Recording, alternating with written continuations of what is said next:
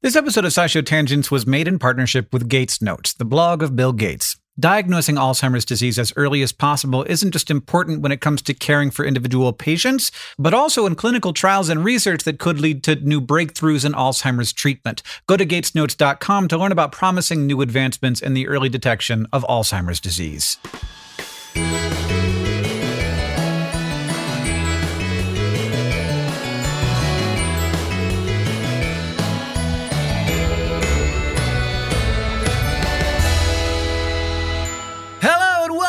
SciShow Tangents. It's the lightly competitive knowledge showcase. I'm your host, Hank Green, and joining me this week, as always, is science expert Ceri Riley Yeehaw! and our resident everyman, Sam Schultz. Hello. I wasn't crazy about that. I'm gonna try out some new interjections. I say hello Uh-huh. all the time, so Yeah. get ready. People love hello. Look, look, look. We need to mix it up a little bit. We've had a lot of the same over the last two years. We need some yeehaws. I want next time for me to say, and our resident everyman, Sam Schultz, and for you to say, wow, motherfucking who. Oh, sometimes I say what's up. I, I want wahoo. Wahoo. like Mario? Okay, I'll try. Yeah, Wahoo. and I'll do a Yoshi noise. I'll do Yoshi. Oh no, that was really good. Wow. I can only do like two impressions. I can do Yoshi and I can do a beagle howling, and that's it. We're going to save the beagle howling for next week. Every week here on SciShow Tangents, we get together to try to one up, amaze, and delight each other with science facts while also trying to stay on topic. Our panelists are playing for glory. They're also playing for Hank Bucks, which I will be awarding as we play. And at the end of the episode, one of them will be crowned the winner, and they will be able to brag about that, and it will be all worthwhile. Now, as always, we introduce this week's topic with the traditional science poem. This week it's from me. I can think about my body parts. That doesn't bother me. I've got parts that run in circles and parts that make my pee. I can think about my hair that grows in patches here and there. I can think about my eyeballs that move and look and stare. It doesn't bother me one bit to think about my knees. They bend and push and hurt sometimes after I climb trees. There's only one part of my body that I like to just leave out. A part that, if it's all the same, I'll just not think about. If you think about it too much, it'll drive a man to drinking. Because the thinking part is thinking about the part that does the thinking. That was very cute. Thanks. So the topic for today's episode of Tangents is brains, the thinking part. And uh, there are all kinds of different ways that thinking parts do the thinking. But Ceri, ew, do we know what a brain is? I think so. I think we can draw a circle and say most of the things inside the circle are brains. well, there, yeah, I mean, there is some debate about how how far the brain extends. hmm Yeah, that's true. But we know that, and in humans, and by extension, all vertebrates and most invertebrates, it is the Mhm. center of the nervous system. It's an organ. It is in our heads, usually close to other sensory organs like our eyes, ears, nose. Other animals have different versions of sensory organs. Um, and there's it's just chock full of neurons and chock full of glial cells which are the overlooked, underappreciated cells that stick our brains together and help with a lot of supporting functions. Mm-hmm. Part of my fact off is about glial cells, and I could not figure out what the hell they were for the life of me. So, what are they? well, they're like um so like neurons are usually the, the considered the most important cells in the brain. They're like the ones with the the axon and dendrite and they're where nerve signals get sent along. And then glial cells are just like around. They they don't have like different ends. They don't transmit electrical signals, but they're just like the cushioning around the neurons. Hmm. And if the neurons need a little uh a little structural support, they give that. If they need a little Mm-hmm. uh, biochemical support. They like sprinkle some biochemicals. They like insulate everything so that the electricity stays in the correct wires and they don't get Oh. crossed. They're just like a the everyman kind of cell, Sam. Okay. So the the ways in which uh, like a brain becomes unclear. Octopuses, Hmm. cephalopods, where you end up with a bunch when there's like multiple brains stemming out. The whole nervous system occasionally is decision making as well as so. And also, this happens in us. There are ways when, where that our nervous system makes decisions n- without involving our brain, and then it's like, well, wh- at what point is it brain then? In us, it's pretty clear. This is a big, complicated mass of decision making. But in other organisms, it's like, well, there's like one end of the nervous system that's like enlarged a bit. Does that count as a brain? Hmm. And then there's the other confusing part is where do you draw the line in our own bodies between the brain and the rest of the nervous system. There are people who argue about whether the eyes and optic nerves are, count as brain or if that's just sort of a separate thing. Uh, which reminds me, if you ever want to have a good creepy giggle, just Google brains and eyes and look at all the image results. It makes you it makes you think, how on earth does any of this work? We made an episode about eyes being brains on SciShow very recently.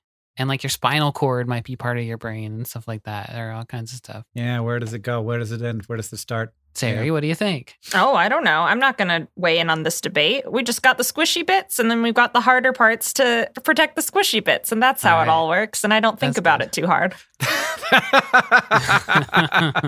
That's what the science couch is for.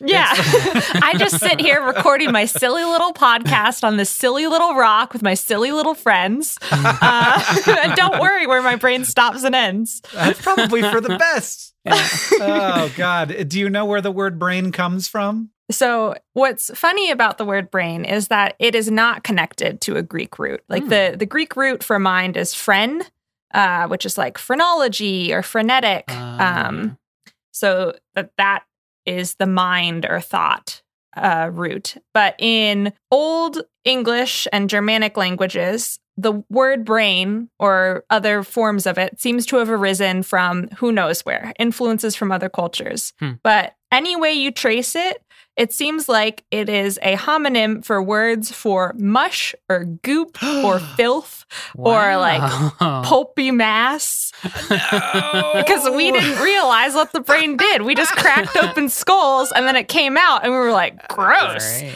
What's that, brain? Uh, it says nothing. yeah. It's just the goop you keep in your head. Yeah, we just had a head full of mush, huh? That's what we were saying? like other organs were more like rounded. I don't know. You could like pull them out of a body, but then you, we only saw brains when you like really obliterated someone. And it was like, look at that body goop. That's a brain. Wow. That's, when That's you really obliterated someone. Uh-huh. Yeah, I guess it's like it's what comes out when you have a particularly violent interaction with a foe. Yeah. And it's like excrement, basically, or like garbage. It's just mush. Yeah. Yeah. That's wild. Mm, I always wonder if like the seat of conch. So like when I think, I feel like I'm thinking out of this part. Yep. Did not everybody throughout time feel that way? I guess. Nope. Huh. I've read a book on the history the history of like our understanding of consciousness and, and like like understanding of mind at one point and like they felt that in their chest. Wow. Which Mhm. I can some I can get. Like sometimes I like when I'm having strong emotions, you feel it in your chest. Yeah. Yeah, I think a lot of it was heart based, and that's where, and I'm just guessing at this point, but like humors came from because, like, oh, your heart pumps your blood and your soul is like Mhm. bound up in that system. So you've got to adjust the things that the heart does to your body to make yourself feel better.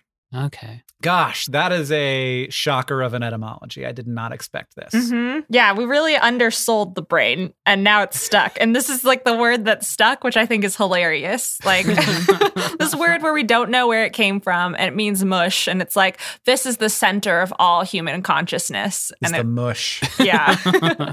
and we use and we use it to just just uh make iPhones and yell at each other. Yeah. Wow. What Mm-hmm. a thing. Yeah, real bummer on that one. I don't know. iPhones are pretty cool. I okay, yes, iPhones are cool. The yelling not so much, unless it's like fun yelling, like haha, I'm razzing my friend. Then yeah, yeah. Unless worthwhile. it's like butt his legs yelling. Yeah. Are we are we all on the same page regarding butt being legs? This is the origin of the butt and legs conversation as tangents. This was something I was thinking about when I was putting together our bonus episode for this month. Was I couldn't remember what your stance was on it. Me? Yeah. Butt his legs. That's what I thought. I mean, I'm in the same boat as you, yeah. But couldn't be anything else. That'd be ridiculous. I'm indifferent at this point. So, but his legs, sure. Uh, again, just here making a silly conversation with my silly friends. Don't need to think about where things start and end. It's me. yeah. Ceri Riley, head empty. yeah. Uh, Head empty, just talk. All right. Well, get head full because now it is time to move to the quiz portion of our show where you will have to think hard because it's time for. Truth. We use a lot of algorithms every day, and some of them are in our computers. Yes, there are brain algorithms. In fact, many computer algorithms are based on brain algorithms. So when researchers want to improve computer algorithms, they look to brains sometimes, and sometimes to animal brains. Which of the following Three Tales of Algorithms and Their Animal Muses is the true fact. So we've got three things where an algorithm was inspired by an animal. Two of them are fake, one of them is true. Are you ready to find out and tell me which one is the thing? Oh yeah. Yeah. Fact number one researchers created an improved search engine that's better able to sort information by designing an algorithm inspired by how fruit fly neurons sort and label smells as edible or not edible when they're foraging for food.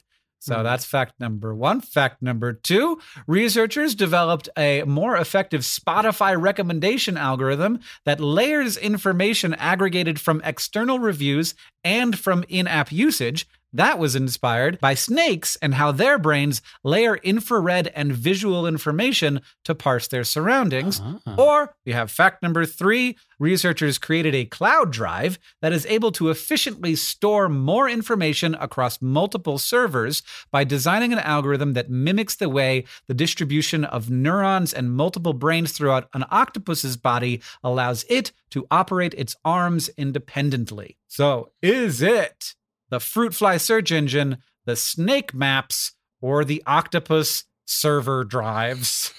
Well, God bless Spotify and hello to everyone listening on Spotify. But I feel like my Spotify recommendations have gotten worse. So snakes maybe Well, maybe that's what happened. Yeah. Maybe they were maybe they were like, let's juice this snake stuff, but then it turned out to be real bad. Snakes don't know anything about music. fruit flies, that seems like a lot of work for a fruit fly to me. I would think they'd think everything smells food. Is that not the case? Well, Well, no, no. not everything is food. Okay. If you're a fruit fly, you can't just go to anything that smells, or you'd have them all up in your armpits. oh, do they smell with their feet or something weird like that? I'm sure there's like chemoreceptors. They don't have a big old schnoz on there, I don't think, but I think some some receptors on their body. Isn't it like f- houseflies taste with their feet and then they can like detect chemicals other ways? Yeah. Mm. Okay, so here's my guess with a housefly, I think lands on a thing, goes, ew, not food, flies away, and then goes, I already forgot what I was just doing. So they don't they don't sort anything. That's my guess. But it's a fruit fly, not a housefly. Well, So- well, both. Both of them do the same thing. Okay. One's just smaller. and what do you think about cloud storage, Sam? Well, I'll tell you what I think about cloud storage. that one seems too obvious to me. The octopus brain thing is like the first. I feel like that's one of the first things you think about when you're thinking about like animal brain. It's like, oh, octopuses have weird brains. So now you tell me what you think. Sam's ruled, ruled all of them out. Yeah, None of they're them are the all- right track. I know which one I like, but Um, I also this is where you could convince me of anything. I understand algorithms so loosely that you could tell me you based it on anything and be like, "Oh, you based this on bees swarming. You based this on the uh, groundhog popping up and down out of out of the ground." Sure. um, I agree that the octopus one feels too on the nose. It's like, oh, look at the octopus that has different brains, and then there are different servers, Yeah. and they're all linked together in the cloud, which is the octopus's head. But great metaphor. yeah, but when you say it that way, I mean, it makes a lot of sense. So I don't actually know. um, I don't really use Spotify. I listen to the when I run, but I have the ads version because I Oh don't my listen to enough music. So I get an ad every third song or something. so know nothing about recommendations. Okay. I guess there's multiple inputs. There's like what you're searching and whatnot. I'm writing that one off because I don't understand Spotify. Um, I'm leaning toward fruit flies because it feels like a search engine is something that people like search algorithms are something that people try to work on a lot of the time. Mhm. Like in my computer science classes way back when, we had to learn different ways to sort things. And so I could see scientists tinkering with that. So I'm going to go with fruit flies. Okay. I'm going to go with the snake one. I don't know why. That one just feels like something somebody would try. It may very well be something that someone would try, but so far it is not something that anyone tried. Uh, But the correct answer is the fruit fly search engine. ah, Yes. Congratulations to Ceri for getting early point here on SciShow Tangents.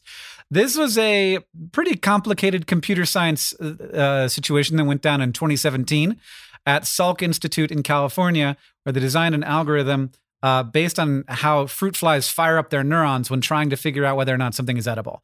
So typically, in a search engine, an algorithm is based on what's called a similarity search, where you reduce your data set down to a few key traits and you tag them and then you put them into you sort them as Ceri was saying into buckets but with like similar tags on them But fruit flies do that differently. They actually spread things out into like a ton of buckets instead of just like a few different tags. They they gather a ton of information using a ton of neurons and then sort from there. A researcher described the difference like this. If a computer scientist was trying to study relationships with within 100 different people, the typical similarity search method would be sticking them all in a crowded room, but the fruit fly method spreads them out over a football field. I don't really get its computer science and its hashes and its algorithms, but they definitely did this. And when researchers created an algorithm based on the fruit fly method of uh, sniffing out food into a way to search through a data set, the algorithm was uh, performed just as well and sometimes even better than a normal computer science solution. Wow. All our fancy technology and a little bug beats us. That's right. Well, it turns yeah, it turns out that the ways that brains figure it out is probably pretty good because they work well. Yeah, sometimes. Um, the Spotify thing was fake, but snakes do do this, where they some of them have special uh, pit organs that uh, are separate from their eyes and create a heat map, and then the snake is able to sort of like look at the heat map and the visual map that its eyes give it somehow at the same time, either like referenced to each other or literally stacked on top. And like we don't know how this works because we're not snakes Hmm. and we cannot perceive the world that, the way that they can. But it's very cool that they can they sort of have two different sets of inputs, uh, like that are basically visual, though it's one's infrared, and they come they come from totally different organs, and then they can see them together. And then the octopus thing, y- y'all were right. Uh, it's just octopus brains are really cool. Yeah. Do they work similarly? the cloud and octopus brains? No. Okay. Hank apparently does understand cloud computing and just doesn't want to Yeah. tell us. You're right. I it could be. I mean, definitely. Like th- things are stored. Like my email, hmm like my Gmail is not all stored on one computer. You know. Right. Um, so there has to be some way that it figures it out, but I don't, I, I, I don't heckin' know. Hmm. All right, so we're headed uh, out of Truth or Fail with Ceri with one point and Sam with nothing. We're gonna take a short break, and then it will be time for the fact off.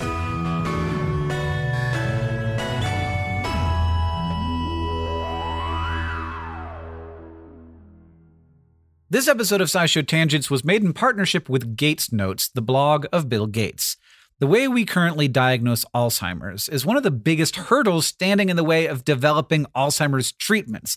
See, by the time patients know to get tested for Alzheimer's, their cognitive decline is too far advanced for drugs to work on them, so they can't volunteer for clinical trials. A cheap, non invasive way to diagnose patients early is key to finding an effective treatment for Alzheimer's. The good news is that all over the world, technologies are being developed that will allow doctors to do just that.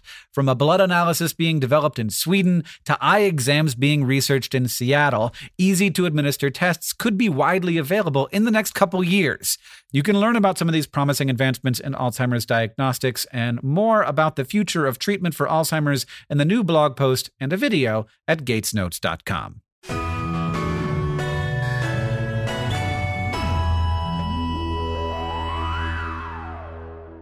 Welcome back, everybody!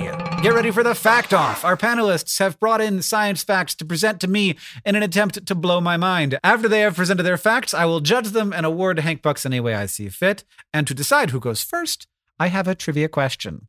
The hominid that can claim the largest brain is Homo neanderthalensis. The average Neanderthal brain was about 200 cubic centimeters larger than the average Homo sapiens brain. How big was the average Neanderthal brain in cubic centimeters? So it's 200 cubic centimeters bigger than the average human brain.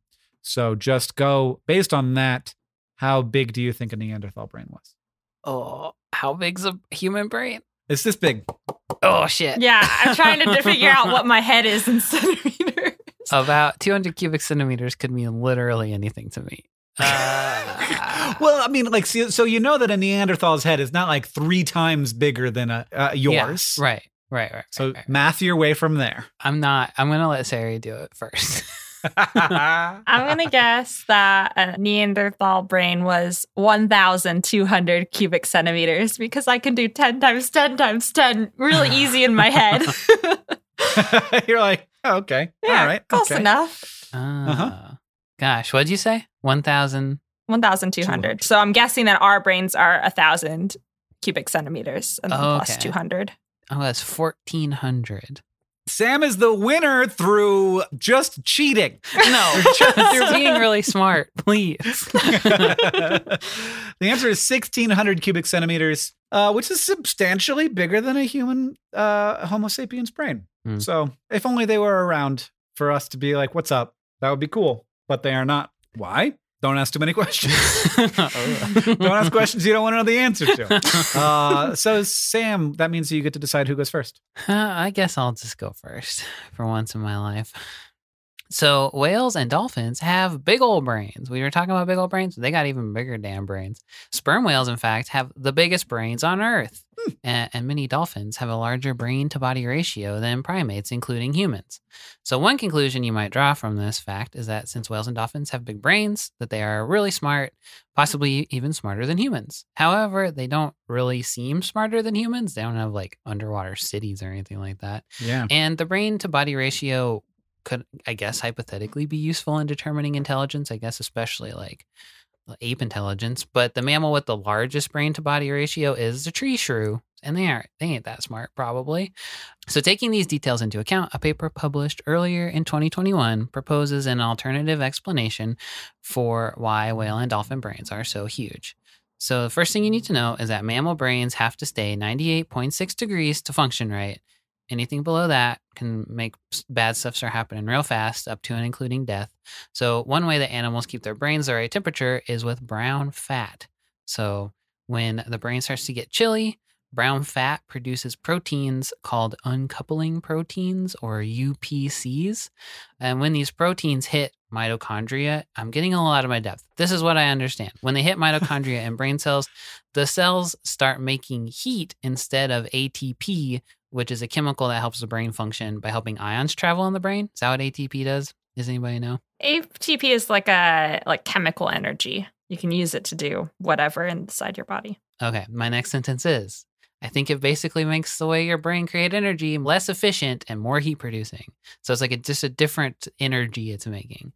So the researchers looked at the brains of three species of cetaceans, which are whales and dolphins, and 11 species of land dwelling mammals closely related to cetaceans, like hippos, pigs, and giraffes, and found that 90% of the neurons in cetacean brains had UPCs in them, so this extra heat causing molecule, and only 35% of neurons in land mammals had UPCs in them. Hmm. And cetacean glial cells, which we talked about before, I won't tell you what I wrote that they are, but mine was a little different than yours. no, I just said I just said they're support cells in the brain. Is that right? Sure. Okay. That's yeah. good. So they are also full of UPCs. Like 30 to 70% of them have UPCs, while in land species, there aren't any UPCs in glial cells. And then also the nerves that control production of UPCs are way denser than land animals. So, based on these findings, the team proposes that cetaceans evolved big old brains because they needed to basically be have their brains be chock full of like heating elements, so their brains wouldn't freeze in the cold ocean. Uh, and a brain that's processing UPCs instead of ATPs is probably not working at full efficiency. So the size of the brain is not a good way to tell how smart the animal is. Hmm. Just needs to be big to be hot.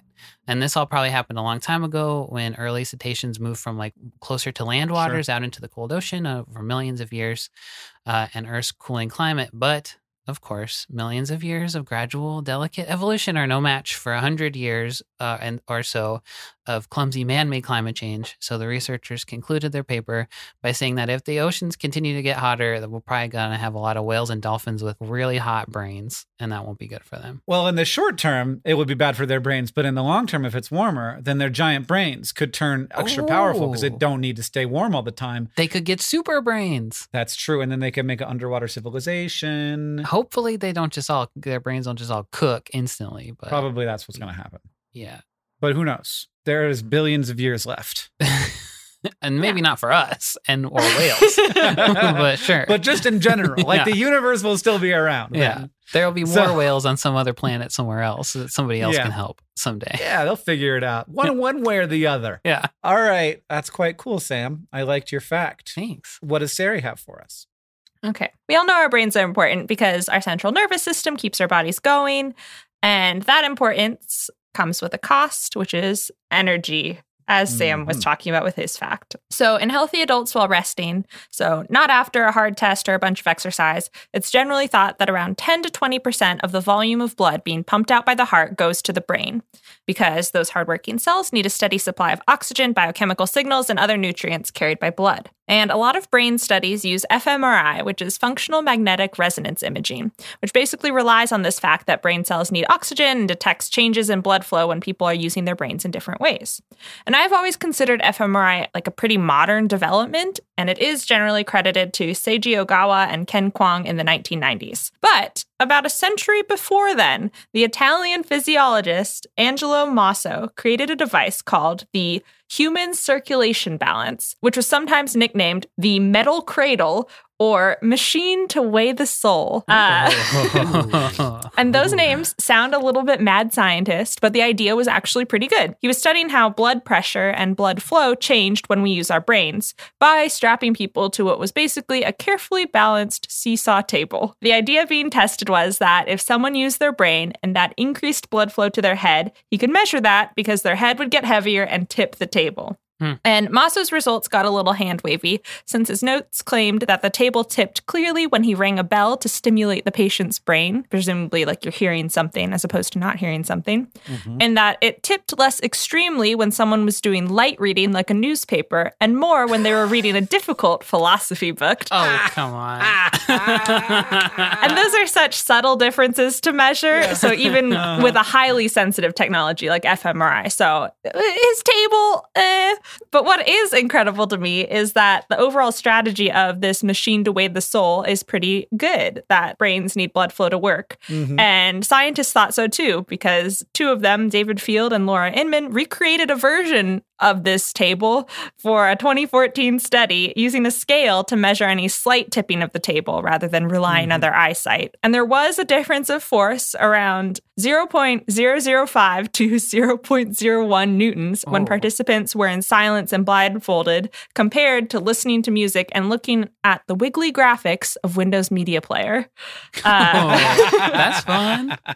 so the initial takeaway here is go humans we understand the basics of the brain and blood flow uh, even 100 years ago but the deeper takeaway is that even though we've come a long way we constantly face problems with brain measuring devices in Mosso's device for example to balance it he had to use pressure monitors to account for normal things like breathing changes in heartbeat and humans just being fidgety when we're lying down Yeah. and in fMRI, we have to understand that brain regions serve multiple functions, and we have to decide what normal blood flow is relative to like statistically significant shifts. So maybe to our future selves, fMRI will seem as quaint as the machine to weigh the soul, because while blood flow is sort of quantifiable, our brains are just weird mush.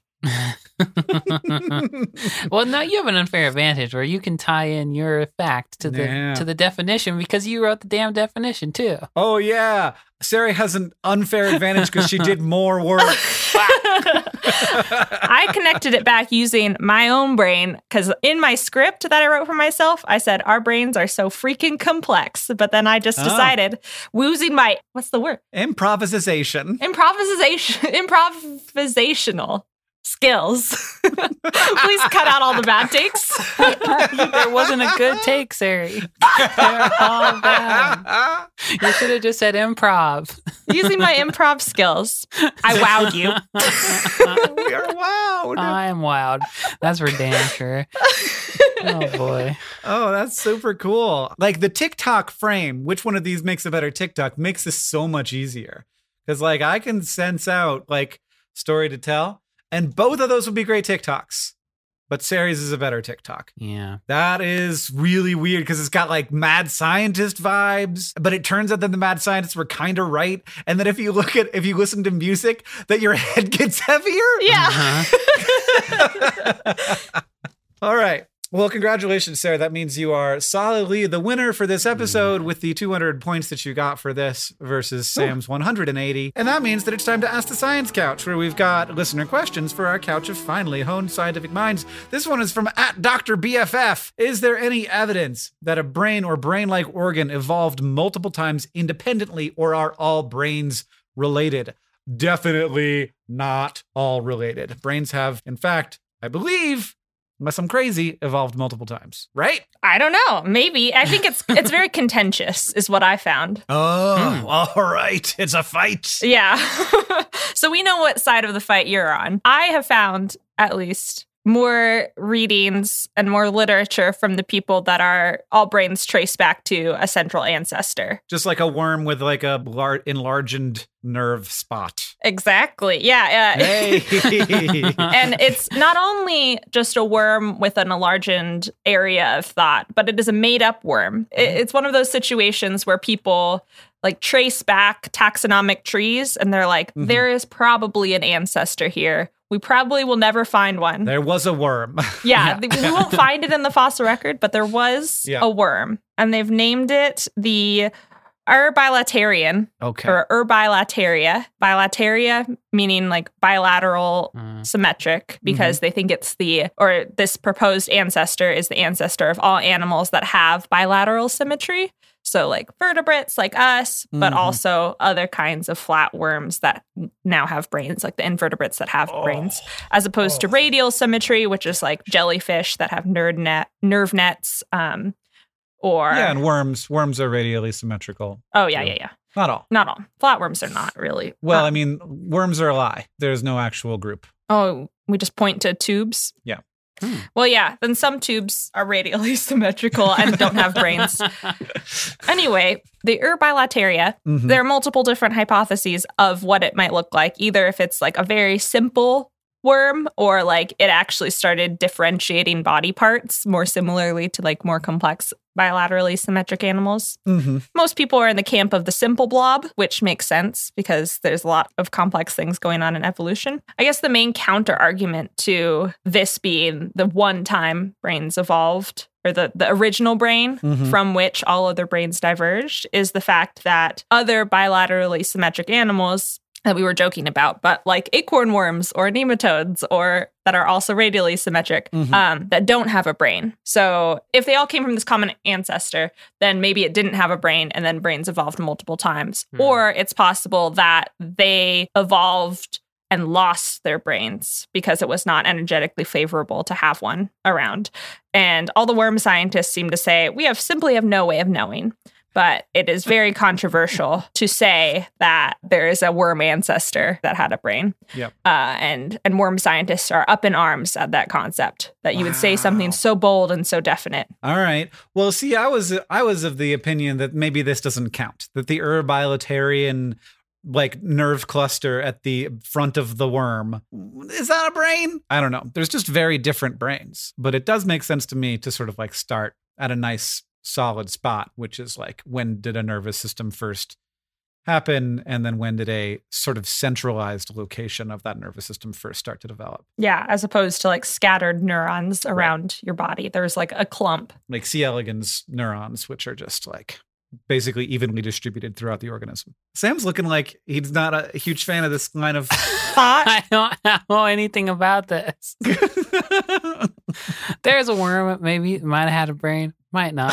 We don't know. Is that what you said? Yeah. yeah. In so many words. and Yeah. it kind of sounds like the scientists were also just like, don't worry about it. It's just a little worm living its little worm life. Well, they're worried about it. They want to know the answer, but you sometimes you you got to say like we don't know. You gotta just let it go. Yeah. Yeah. And maybe we'll find it. I think it's fine. I don't know what I don't know anything about nematodes or brains. I got nothing to offer you. Would you time travel to find the first organism with a brain, Sam, or would you time travel to something more interesting? I would Mm. time travel to something considerably more interesting. I would time travel forward as like far as I could. Just skip past some bullshit. I think that's probably what I'd be doing. Wow, that's bold. That's brave. I think Mm-hmm. time traveling any more than 100 years is like eh, will there be anything there? Oh, when did Star Trek happen? I'd I'd I'd go five hundred years minimum. Sir, it, Star Trek isn't like a definite. Yeah. Well, maybe though. you don't know until you get there. It's true. I'd rather go someplace definite where I like I know what I'm signing up for. And I like the idea of going back to Urbilateria because there's nothing's got teeth then. Nothing's gonna eat me. You got to be so careful. You're gonna squish something that's important. Ah, they're everywhere. This whole area is covered in them. Okay. They'll just squirm all up my legs and I'll be like, hello, little buddy. I'm taking you I'm taking you back to the present. I'm gonna I'm gonna get a Nobel Prize. It'll just be a planet of Hanks, and all be like, "Good job, Hank. Thanks, Hank. Here's the Hank Prize." That's how it works. Yeah. Oh Lord. Well, if you want to get the Science Couch to answer your question, you can follow us on SciShow Tangents, where we tweet out topics for upcoming episodes every week. Several people did that, uh, including Dr. BFF, but also at FF55818 and at Hearth Holmes and a bunch of other people. So thank you for your questions. If you like this show and you want to help us out, you can do that in a bunch of different ways. But the main one, and that you will like this because you can get access to things like Poopy Peepedia, our patron only podcast, and Q and Bidet, our other butt focused patron only podcast. Look, we love butts here at SciShow Tangents. and you can become a patron and get access to those things. Also, we have a newsletter for you. We've got illustrated poems that Sam does. Just the newsletter has an extra answer to a science question from Ceri. It's great. Yeah. So much information packed into it. Yeah. You can also leave us a review wherever you listen. We're approaching, I think, a thousand reviews on Apple Podcasts, and I love to read them. I don't know if you know this, everybody, but SciShow Tangents is climbing up the charts. People are discovering us. They love us. We're amazing. People are talking about that little science podcast. Yeah, no, nobody can shut up about it. It's so good. and finally, if you want to show your love for SciShow Tangents, just Tell people about us. Thank you for joining us. I've been Hank Green. I've been Ceri Riley. And I've been Sam Schultz. SciShow Tangents is created by all of us and produced by Caitlin Hoffmeister and Sam Schultz, who edits a lot of these episodes along with Hiroko Matsushima. Our social media organizer is Paolo Garcia Prieto. Our editorial assistant is Deboki Chakravarti. Our sound design is by Joseph Tuna Medina, and we couldn't make any of this without our patrons on Patreon. Thank you, and remember, the mind is not a vessel to be filled, but a fire to be lighted.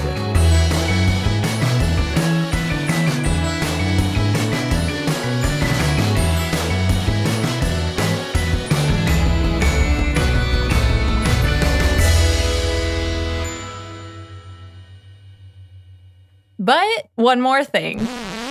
When talking about brain sizes, like Sam was saying, scientists try to take body mass into consideration. So a given animal might have a big or a small brain on average relative to its size.